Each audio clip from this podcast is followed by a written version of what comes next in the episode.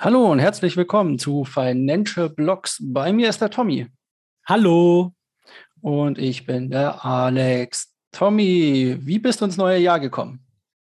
Ja, ganz entspannt. Ähm, wir haben in kleinerer Runde mit einem befreundeten Pärchen und deren Kinder zusammen gefeiert und haben da äh, mehr die Kinder bespaßt als uns. Äh, Feuerwerk und so ist ja eher, eher we weniger gewesen, auch wenn ich sehr überrascht war, wie trotz Böllerverbot äh, ordentlich Raketen unterwegs waren.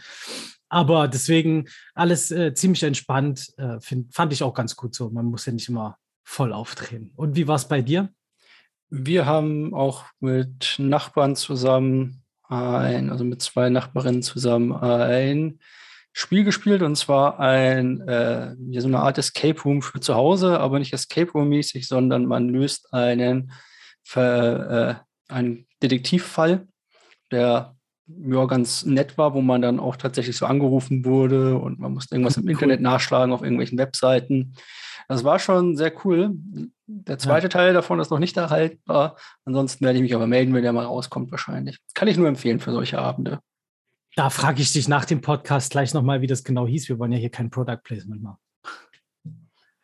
Kauf Dogecoin. genau.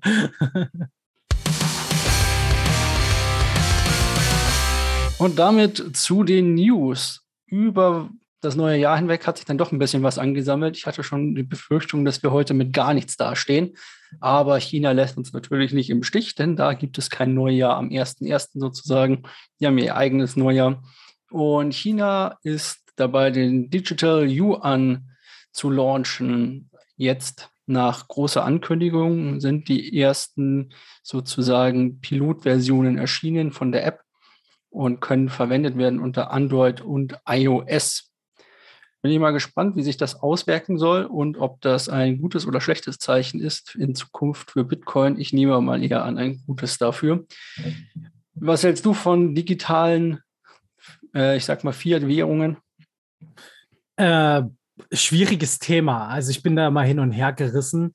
Äh, auf der einen Seite ist es halt überfällig, muss man ganz klar sagen, meines Erachtens nach.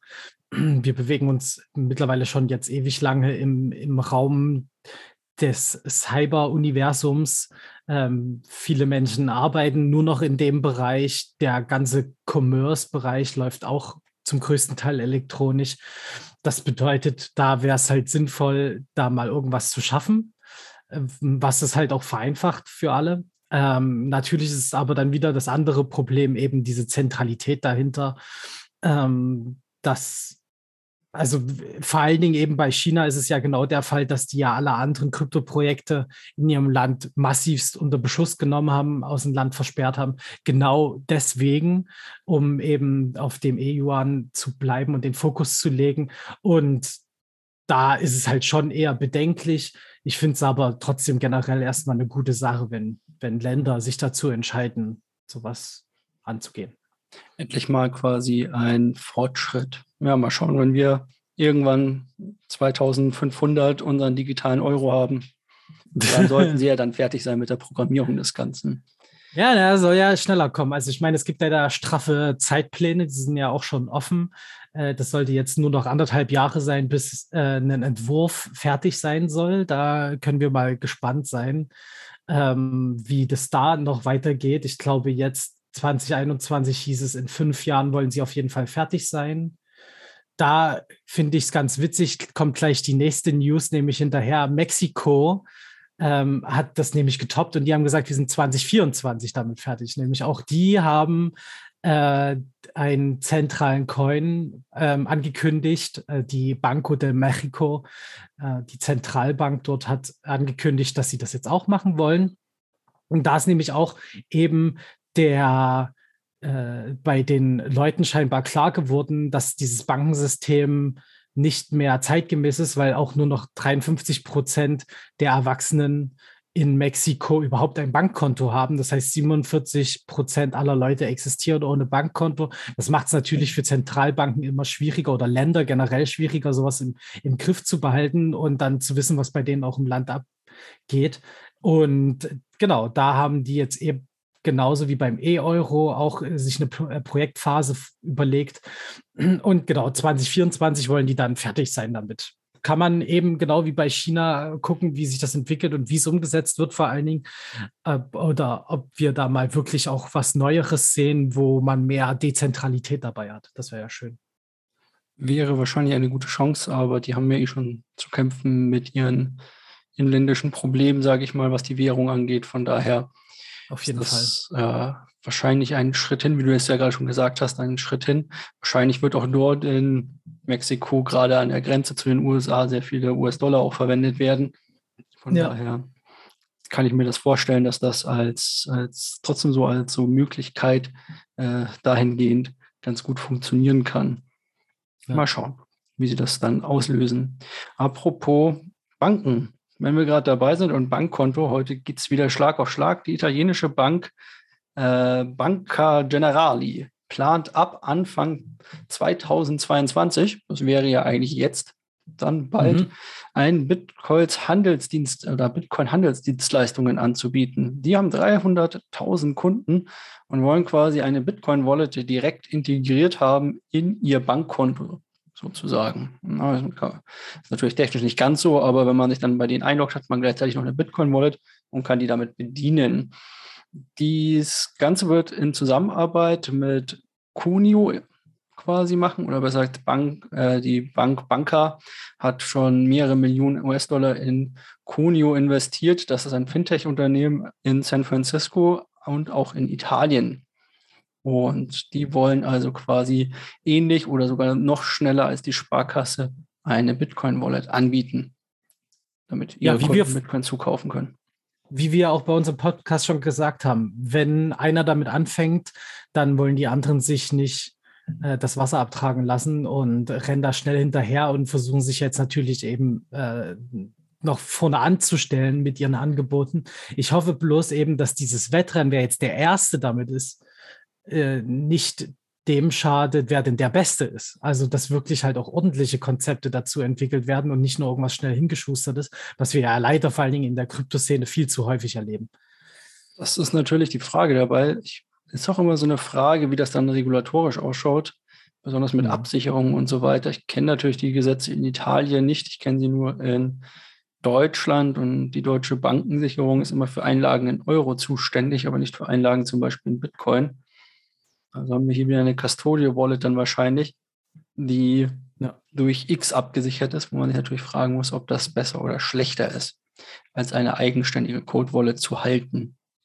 ja, grundsätzlich, genau, grundsätzlich ist es ja trotzdem erstmal ein gutes Zeichen, dass, dass jetzt noch eine Bank mit drauf aufgesprungen ist auf den Zug. Genau. Vor allem auch mal, äh, nicht nur in Deutschland, sondern auch in Italien, die können das Ganze garantiert auch gut ja. gebrauchen, kann ich mir vorstellen. Ja. Dabei fällt mir ein, bei gut gebrauchen, das könnten in Estland wahrscheinlich auch bald sehr viele Krypto-Projekte. Ja, auf jeden Fall. Ähm, also Estland war bisher eigentlich immer dafür bekannt, dass sie sehr, mh, hm, naja, gesetzlich reguliert eher frei sind. Also man auch vor allen Dingen Bürokraten also die bürokratischen Hürden nicht so hochgestellt hat für Unternehmen. Da gab es einen riesigen Run auch dazu, im, also im Jahr 2020, wo haufenweise auch Kryptowährungsunternehmen dorthin gegangen sind, um dort ihr Business aufzubauen. Man muss auch sagen, dass Estland zu den Ländern gehört, die relativ günstig Strom anbieten, was natürlich auch viele Miner angelockt hat, oder eben die Zahlungsdienstleister, ähm, die dort sehr stark vertreten sind. Dort sind, haben sich auf jeden Fall immer mehr breit gemacht. Da gab es letztes Jahr schon äh, eine große Ansage, dass Estland einigen Kryptounternehmen dann die Lizenz wieder entzogen hat, äh, weil da eben nach Prüfungen herausgekommen ist, dass es doch nicht ganz so rechtens ist. Und jetzt hat Estland nochmal nachgesetzt, was die Regulierung angeht, weil sie gemerkt haben, okay, wir können den den Leuten doch nicht so viel freie Hand lassen, wie erst gedacht, weil es überhand nimmt wahrscheinlich. Und so haben sie jetzt entschieden, dass äh, man als äh, erforderlich, also als Grundkapital mindestens 125.000 Euro zur Verfügung haben muss, um dort äh, zu gründen.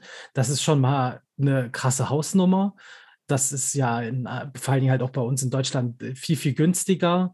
Ähm, und dann ist es halt so generell, äh, dass jetzt immer mehr der Fokus auch auf diese Kryptolizenzen halt gelegt werden, dass das viel genauer geprüft wird und eben die Hürden da auch schwieriger sind. Es ist zum Beispiel halt jetzt auch wichtig, dass man, wenn man als Anbieter eine Wallet zur Verfügung stellt, seinen Kunden, dass diese immer mit KYC, also mit einem Registrierungssystem wie bei Banken versehen sein muss, damit dann der Herausgeber genau weiß, wer nutzt welche Wallet und damit eben dann die Finanzämter oder so nachschauen können, wer denn wo wie Geld hin und her schiebt. Das ist schon mal für Estland und für die sonst skandinavischen Länder, die ja da sehr bereitwillig immer Krypto-Communities äh, oder Krypto-Firmen an sich gebunden haben, schon einen Dämpfer. Jetzt muss man gucken, ob die da das nicht noch auf weiter andere übertragen oder andere sich dem Vorbild annehmen und da ebenso genauso Regularien neu ansetzen werden eine spannende Sache, besonders weil das ja eine massive Steigerung ist teilweise. Also ja. irgendwie Lizenzgebühren von 3.300 Euro auf 10.000 erhöht. Ja. Und es müssen gewisse Prozente als Transaktionsdienstleistungen abgeführt werden äh, ja. an, an die Regierung und solche Sachen. Interessant. Ja, in Estland war immer, also viele, viele Finanzdienstleister, wie du gesagt hast, waren da ich konnte mich oder kann mich, glaube ich, auch daran erinnern, dass die großen, diese Kredit-P2P-Dinger wie Mintos oder sowas auch teilweise in Estland unterwegs waren, mal aus einem anderen Bereich quasi gesprochen. Ja. Ähm, ja, mal schauen, wie es da weitergeht. Ist ja auch ein kleines Land. Von daher kann ich mir vorstellen, dass die damit eh schon überfordert waren. Ja, wahrscheinlich. Also organisatorisch hat das ja einen Riesenaufwand. Ähm, neu hinzukommen lassen. Das haben sie letztes Jahr schon verkündet, dass sie darauf nicht gewappnet waren. Auch wenn da fast alles digitalisiert ist bei den Ämtern, ist es halt natürlich trotzdem noch ein riesiger Aufwand, der dazu kommt. Ja. Apropos riesiger Aufwand, ja, sind wir hm. nämlich beim nächsten, bei der nächsten News und zwar Solana leidet unter DDoS-Attacken. Und das ist nicht das erste Mal, sondern das hatten wir im Dezember, wenn ich mich recht erinnere, schon mal, dass Solana sein November Netzwerk. Ich, ja. Bitte? November, war es, glaube ich, ja. Ich glaube, da lag ein Monat mehr dazwischen. so, so hat es nämlich. Ja, eine DDoS-Attacke im Dezember blieb für das Netzwerk folgenlos. Genau, Ach, also es ja, gab okay. im Dezember eine schon und davor ah, ja, war es genau. aber auch schon mal so weit, dass das Netzwerk ausgefallen ist und die Chain sozusagen ja, genau zum Stehen gekommen ist, was natürlich eigentlich nicht passieren sollte. Das ist so ein Problem bei Solana, dass das sehr, sehr, sehr zentralisiert ist und auch aufgrund der Technik, die dahinter steht, könnten wir irgendwann mal vielleicht drüber reden, äh, für sowas sehr anfällig ist, für so DDoS-Attacken. Also wo sich besonders viele, also eine DDoS-Attacke ist, wo sich besonders viele Anfragen zum Beispiel oder viele äh, Bomben von Anfragen über Bots auf einen Server, den Server zum Absturz oder zur Überlastung bringen, sodass dieser quasi so ausgelastet ist, dass er nicht mehr seiner normalen Arbeit nachgehen kann. Und das ist jetzt das zweite Mal, dass das passiert. Und so war Solana oder Solana Netzwerk für mehrere Stunden am 4. Januar äh, lahmgelegt und konnte nicht mehr verwendet werden, ungefähr fünf Stunden lang. Ja, das ist schon, also das klingt ein bisschen hart, aber das ist einfach das beste Beispiel, warum Dezentralität ebenso wichtig ist. Die, äh, umso zentraler man alles gestaltet, umso angreifbarer ist man. Und was leider immer wieder bei solchen Firmen ähm, auftaucht, ist, dass die nicht Security eher auf die leichte Schulter nehmen, dass da eben sich nicht vorgewappnet wird. Solche DDoS-Attacken kann man auch umgehen. Ich habe selbst äh, ein paar Jahre in dem Umfeld gearbeitet und das ähm, für größere Unternehmen mit aufgesetzt. Da kann man, da gibt es auf jeden Fall Möglichkeiten. Dafür muss man aber ordentlich Geld in die Hand nehmen, um sowas zu vermeiden. Aber ich finde das einfach mega fahrlässig, dass sowas passieren kann überhaupt. Und das ist ein bisschen traurig, vor allen Dingen, man muss ja sagen, äh, Solana zählt jetzt mit zu den Top-Coins ähm, und das wirft einfach auch ein schlechtes Bild wieder mal auf die ganze auf die ganze Community im Kryptosektor. Platz 5 immer noch in Marktkapitalisierung, also ist schon eine der, der ganz großen sozusagen. Ja. Da gibt es nicht viel davor, außer, also eigentlich Platz 4, wenn man es genau nehmen will, wenn man USD Tether als Stablecoin mal rauswirft. Da gibt es nicht viel an Chains, was davor noch dranhängt. Und ja. das ist das zweite Mal geschehen. Ich bin gespannt, ob, ob sie es jetzt endlich oder ob sie jetzt dieses Problem angehen und zukünftig dort, wie du schon sagtest, genauer drauf gucken. Ja. Genauer drauf gucken kann man in Zukunft bei Samsung-Fernsehern. Ja, diese Überleitung heute wieder super gut. Genau, Samsung äh, als Fernsehersteller möchte seine äh, Software im Fernsehbereich erweitern. Jetzt denkt ihr euch vielleicht, was hat denn das jetzt mit Krypto zu tun? Na, das ist einfach in der Hinsicht ganz interessant, dass mit diesem Smart Hub, was da integriert wird, nicht nur ein Gaming-Bereich ähm, mit eingefügt wird, wo man auf Spiele-Streaming-Dienste zugreifen kann oder wo man dann einzelne Chat-Funktionen sogar hat, wie jetzt bei Twitch zum Beispiel, dass man dann mitchatten kann, sondern es sollen auch NFTs mit angezeigt werden.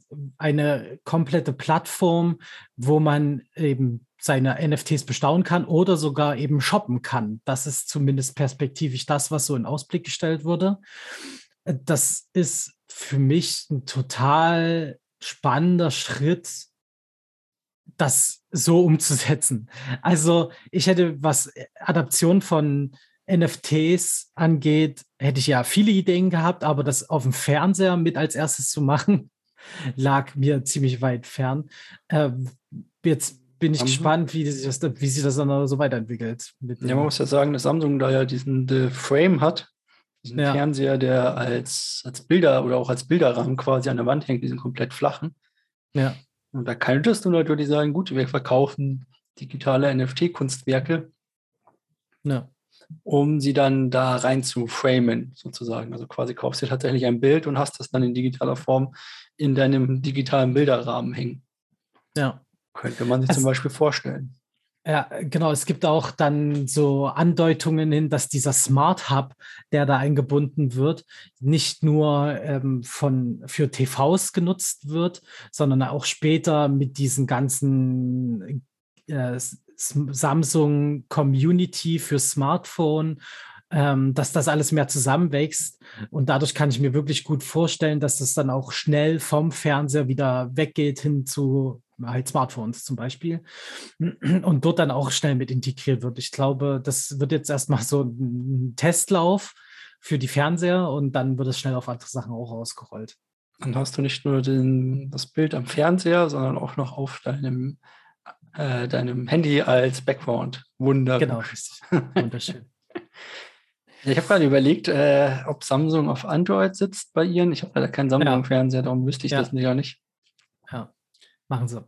Machen sie? Ja, dann ist die Integration ja relativ einfach. Ja. Von daher könnte ich mir das gut vorstellen. Hoffentlich kriegen sie aber die Chat-Funktion besser hin als bei anderen Leuten am ja, Fernseher. Das ist nämlich schrecklich. Das, das stimmt. Also da, das, da bin ich teilweise noch mehr gespannt als auf die NFTs, ja. wie das denn ordentlich funktionieren soll, weil kaum jemand hat eine Tastatur an seinem Fernsehklamm. Äh, da naja, mal schauen, was da, was da draus wird. Ich finde erstmal eine Spielerei.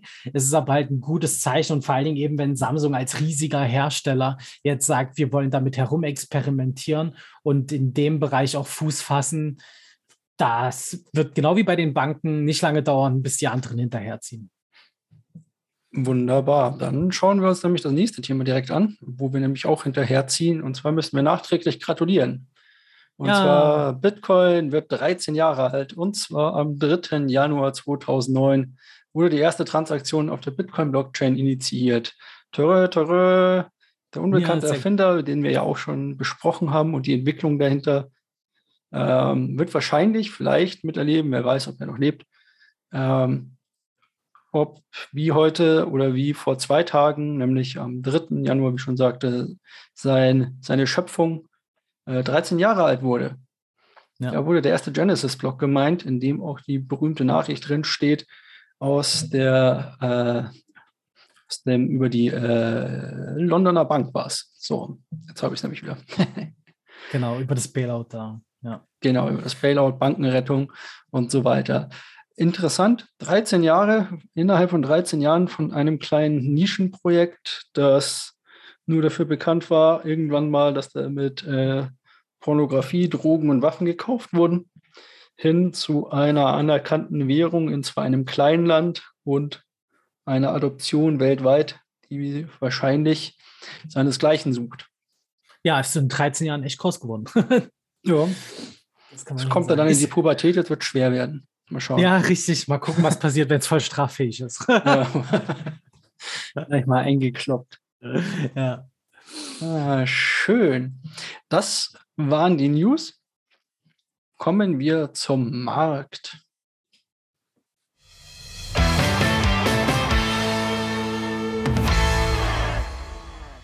Der Markt tut sich nicht viel, oder? In den letzten Wochen? Nö, nö, läuft, läuft auf Linie. läuft auf Linie, genau. Also Bitcoin kuschelt ganz hart mit diesen 47.000. Davon hoch und runter gesehen. Also wir haben gerade, wir haben gestern und heute nochmal drüber geredet. Wir sind irgendwie bei plus minus 3% für eine Woche, was bei Bitcoin so gut wie gar nichts ist. Also 10% Volatilität bei Bitcoin sind eigentlich normal, sage ich immer, innerhalb eines Tages. Ja. Und das ist quasi ein kompletter Seitwärtslauf. Ähm, solange wir nicht irgendwie unter 42 fallen, bin ich da relativ sicher, dass das auch weiterhin so bleibt. Und solange wir nicht über die 52 kommen, sehe ich da auch keine gute Besserung.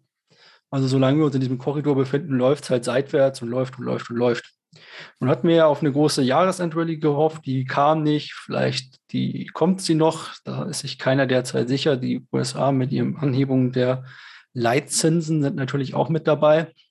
Aber ich muss auch eins ganz klar sagen, ich gucke ja immer wieder ein bisschen auf On-Chain-Daten. Und was mir dort immer wieder auffällt, ist, dass, oder auch alle News, die ich so höre, ist, dass es wenig, dass wenig ähm, Privatleute zum Investieren kommen und eher die Füße stillhalten, während gerade Großinvestoren derzeit haufenweise zuschlagen. Also wenn man überall hört, hatten wir ja auch die Miner kaufen neue Geräte. Ähm, die drittgrößte oder der drittgrößte Bitcoin, die drittgrößte Bitcoin-Wallet hat nochmal irgendwie, ich glaube, 1000 Bitcoin oder so dazu gekauft. Mal eben so.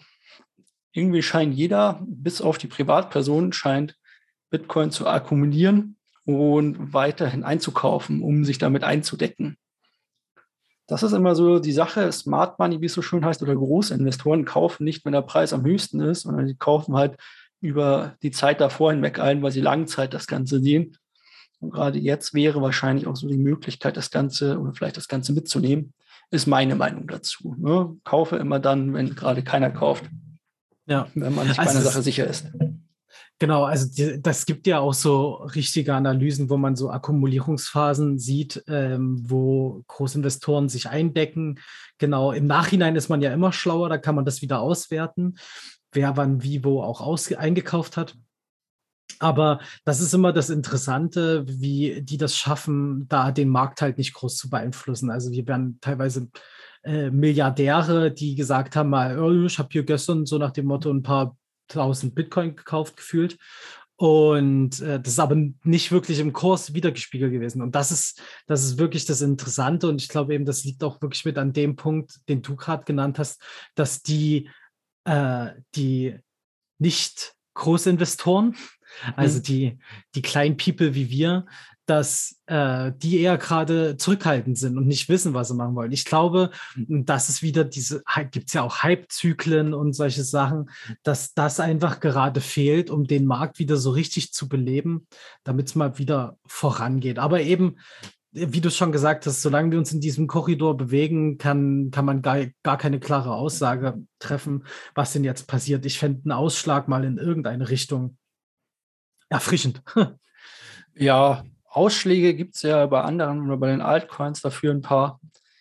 Unser Wochensieger ist da Kosmos mit dem Coin Atom, Atom, quasi, der hat mal eben lockerflockig seit der letzten Woche 56,5 Prozent zugelegt, laut meiner Seite hier. Ähm, dicht gefolgt übrigens von ICP. Ich habe jetzt nur darauf gewartet, wie lange wir hier noch quasi reden, äh, weil der steht bei 53 und während der eine gerade um 1% fällt, steigt der andere gerade um 3% wieder. Vielleicht hätten wir in fünf Minuten ein anderes Ergebnis. Aber somit geht es an Kosmos. Wir haben davor noch mal ein bisschen recherchiert oder du hattest noch mal recherchiert, warum das Ganze denn so nach oben geschossen ist. Ja, genau. Also dafür muss man erstmal grundsätzlich da verstehen, was Kosmos denn eigentlich so ist. Also Kosmos hat sich ähm, auf die Fahne geschrieben, interoperal. Jetzt habe ich, siehst du, ich habe es gewusst, dass ich mich verspreche.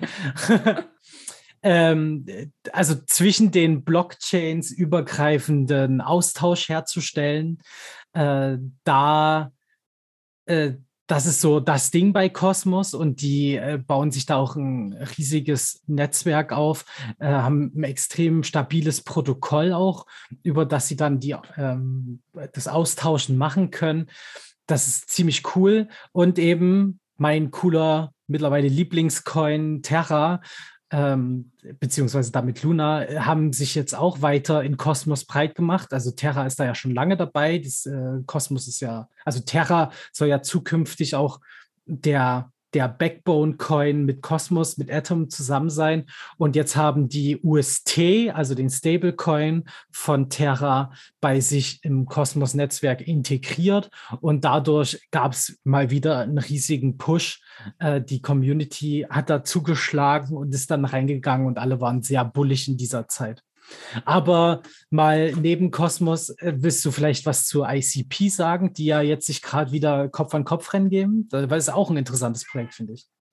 ICP ist ein interessantes Projekt. Es ist letztes Jahr mit großem Hype gestartet, vielleicht ein bisschen zu viel Hype für das Ganze. Deswegen auch der grandiose Sturz, wenn man sich den Chart anguckt. Aber ICP hat sich auf die Fahne geschrieben, das komplette Internet umzukrempeln und ein komplettes dezentrales Internet zu ermöglichen. Inzwischen ist ähm, ICP dort auch, oder sind dort die ersten äh, Projekte, ich sag mal, in der Beta-Phase gestartet. Kann man sich ja so vorstellen, wenn ihr heutzutage eine Webseite besucht, um, ähm, ob das jetzt eure Bank ist oder die Süddeutsche oder was weiß ich, was für eine Zeitung oder sonstiges, dann liegt diese Webseite auf irgendeinem Server gehostet. Und ICP möchte das natürlich ähm, aufbrechen und möchte das Ganze dezentralisieren. Ist schön gedacht, gibt da ein paar andere Sachen, das müsste man mal genauer beleuchten, warum das Ganze vielleicht nicht ganz so ist. Aber zum Beispiel gibt es, und das ist eine meiner Lieblingsprojekte, ähm, ein dezentrales YouTube auf ICP. Ich müsste nur gerade mal nachdenken, wie es genau heißt. Die haben einen komplizierten Namen, wo man quasi ohne Zensur oder fast ohne Zensur ähm, Videos hochladen kann. Außer die Community entscheidet sich, ich glaube, zu 90 Prozent das Video zu verbannen von der Seite. Irgendwie sowas gab es. Die haben irgendeine, irgendeine Regelung, haben die dafür inzwischen gefunden. Also ein interessantes Projekt und die klettern immer mal wieder so um so 50 Prozent hoch, nachdem sie ein bisschen was verloren haben. Mal schauen, wohin da die Reise geht. Also noch hat der Coin, ich sag mal, zu wenig Anwendungen. Irgendwann wird er halt dafür benötigt, um die Internetseiten zu hosten. Äh, wenn du äh, auch noch so ein bisschen über Lieblinge redest, will ich jetzt auch gleich nochmal über einen Liebling reden. Also äh, auch einer, der ganz weit oben in meiner, in meiner Top-Liste von Coins ist äh, vom letzten Schieber, Jahr. Schieber, Schieber. Nein, gar nicht Schieber, sondern äh, Jewel, Davy Kingdoms, die haben es jetzt in die Top 100 geschafft. Ähm, das ist äh, eine richtig coole Sache, weil ich mag das ganze Projekt dahinter. Ähm, die haben dieses ganze DeFi-Bereich ähm, haben sie in Gamification aufs nächste Level getrieben. Und äh, dort kann man dann auf der Seite von denen rumklicken und hat im schönen Pixel-Look die Möglichkeiten, dort in seine, in, in seinen Garten zu gehen und seine DeFi-Coins anzulegen, um das äh, wachsen zu lassen. Und dann kann man aber natürlich eben mit den Erträgen auch NFTs kaufen, was Helden sind, die ähm, dir dann auch wieder Erträge bringen. Also die haben das wirklich extrem na, halt gamifiziert. Und aber der ganz interessante Fakt ist, was ich richtig stark finde bei dem Projekt ist, die haben jede Auszahlung, die es halt gibt, wie bei jedem anderen DeFi-Projekt, landet immer mit überwiegender Mehrheit in einem gelockten Status. Aktuell sind es, glaube ich, 72 Prozent oder so. Also immer wenn man sich einen, äh, immer wenn Erträge erwirtschaftet werden durch einen Smart Contract, wird das sofort gelockt. Und das gibt es dann erst ab erst, also ab Juni, ich glaube Mitte Juni sollte das sein, äh, wird es angefangen, Stück für Stück freizugeben, was man da in dieser gelockten Sache hat. Das heißt, man ist schon mehr oder weniger gezwungen, für jetzt mindestens noch ein halbes Jahr bei dem Projekt zu bleiben und nicht einfach sinnlos zu verkaufen. Und das sieht man halt massivst in den, in den Kursen wieder. Und wenn das so weitergibt, dann dauert es nicht mehr lange, dass wir dann als Top 50 Coin regelmäßiger darüber reden werden. Aber das ist nur eine Hoffnung von mir. Müssen wir mal gucken, wie das läuft. Nur Financial Advice natürlich. Aber auf jeden Fall auch ein sehr cooles Projekt, was jetzt in die Top 100 geschafft hat. Ja, ich habe den Zug damals äh, mir zu früh angeguckt, weil ich darauf geguckt habe, gab es nur zwei Männchen, die rumstanden. Das war mir dann ja. doch zu langweilig. So ungefähr. Äh, und habe dann nicht weiter darauf geachtet. Gut, apropos nicht drauf geachtet, aber ich glaube, wir kommen mal zum heutigen Thema und das hatten wir ja schon angekündigt. Und zwar ein kleines Beispielportfolio.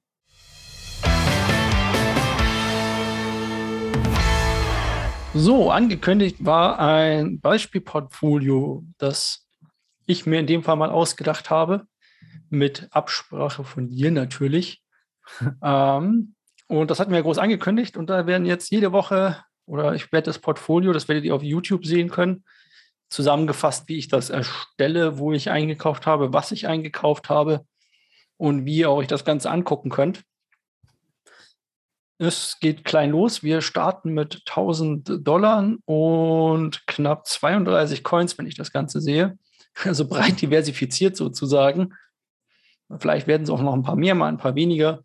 Aber jede Woche soll in einen weiteren Coin oder in einen Coin, der schon drin ist, sozusagen äh, reinvestiert werden. Also immer so rund 10 bis 20 Dollar pro Woche. Und dann schauen wir mal, wo wir in einem Jahr dabei stehen, weil die Coins oder die Positionen sollen mindestens ein Jahr lang gehalten werden. Was im Krypto-Zeitalter quasi eine Lebenszeit ist, wenn man das sich so vorstellt, oder?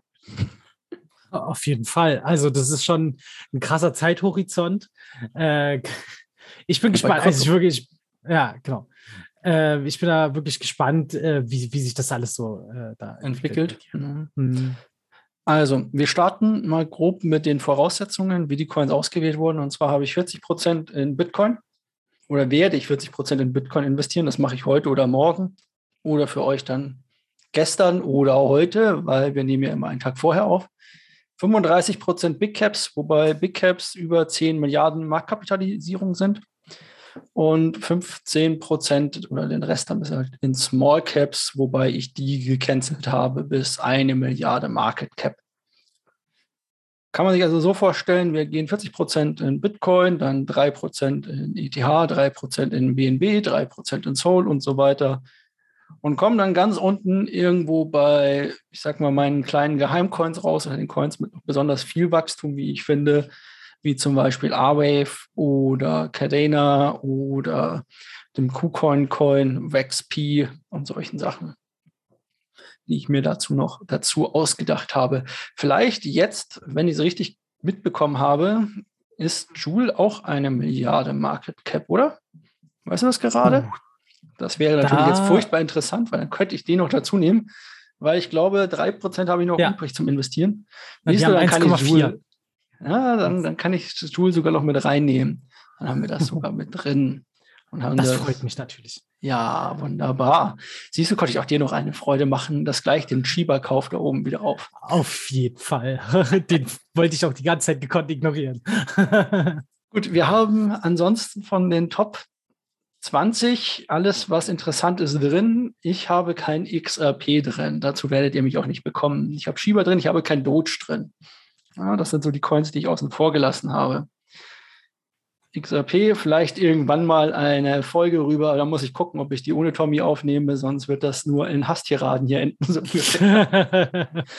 Und bei Doge, äh, ich bin einfach, oder ich denke einfach, dass Shiba da mehr Möglichkeiten bietet, besonders vielleicht mit ihrem Spiel in Zukunft, wer weiß. Du, ich lasse mich auch gerne überraschen. Also ich würde es ja auch jedem Shiba-Investor gönnen, äh, wenn da, wenn da was passiert. Äh, ja, da mehr will ich doch gar nicht dazu sagen. Du meinst, wenn alle Shiba-Investoren dann Milliardäre sind und ihre eigenen Shiba-Hunde züchten? Und mich dann auslachen die ganze Zeit, du hast dagegen gewettert. ja, mal schauen. Also mir ist der Coin irgendwann ans Herz gewachsen von Anfang an. Und mal schauen, was dabei noch so rumkommt. Heißt aber nicht, dass ich Schieber halte. Das Ganze ist kein Financial Advice, sondern soll nur zeigen, wie man ein bereit diversifiziertes Portfolio sich aufbauen kann, um dort mit ähnlich einem ETF möglichst breit diversifiziert zu sein, um von allem mal ein bisschen was mitzunehmen und unabhängig von der Marktsituation einmal pro Woche irgendwas irgendwie zu investieren. Es gibt ja immer diese Rechner im Internet, hätte ich mal gekauft hm. vor x Monaten oder x Jahren und hätte dann immer äh, ein Zehner pro Woche reingesteckt, wie reich wäre ich heute. Und dieses Experiment machen wir einfach mal mit diesem Portfolio. Wie gesagt, das wird auch für euch frei anguckbar sein. Wahrscheinlich bei Cointracking dann eine Tax-Software oder eine Crypto-Tax-Software. Äh, F-Link unten unter den Folgen. Damit spart ihr 5% bei, falls ihr euch da anmelden wollt. Ähm, könnt ihr mal gucken. Für Leute, die sowas machen, immer ganz interessant. Aber da kann man dann reingucken, wenn ich das richtig konfiguriert bekomme. Und dann könnt ihr jederzeit schauen, wie denn das Portfolio derzeit performt. Oder ihr hört mich jede Woche darüber weinen. Das ist natürlich auch fraglich. Also, Könnte auch passieren.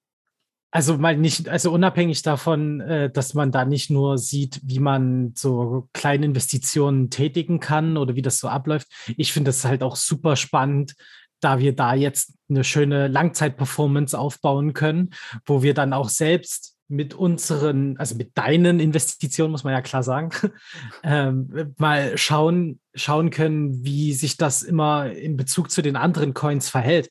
Das ist immer der, der, der große Punkt, den ich da ganz spannend finde, weil nämlich man kann sich immer die, die Übersicht der Top 100 Coins angucken und das sind aber meistens immer zu viel, zu viele Informationen. Jetzt hast du das hier richtig schön runtergebrochen auf ein paar, äh, die um Weiten überschaubarer sind als der ganze Markt. Und ich finde das auch, vor Dingen, weil die technisch ja auch teilweise extrem unterschiedlich sind, kann das vielleicht auch so ein bisschen immer die Marktstimmung gut wiedergeben. Und wir machen unsere Marktanalyse jetzt nur noch damit oder so.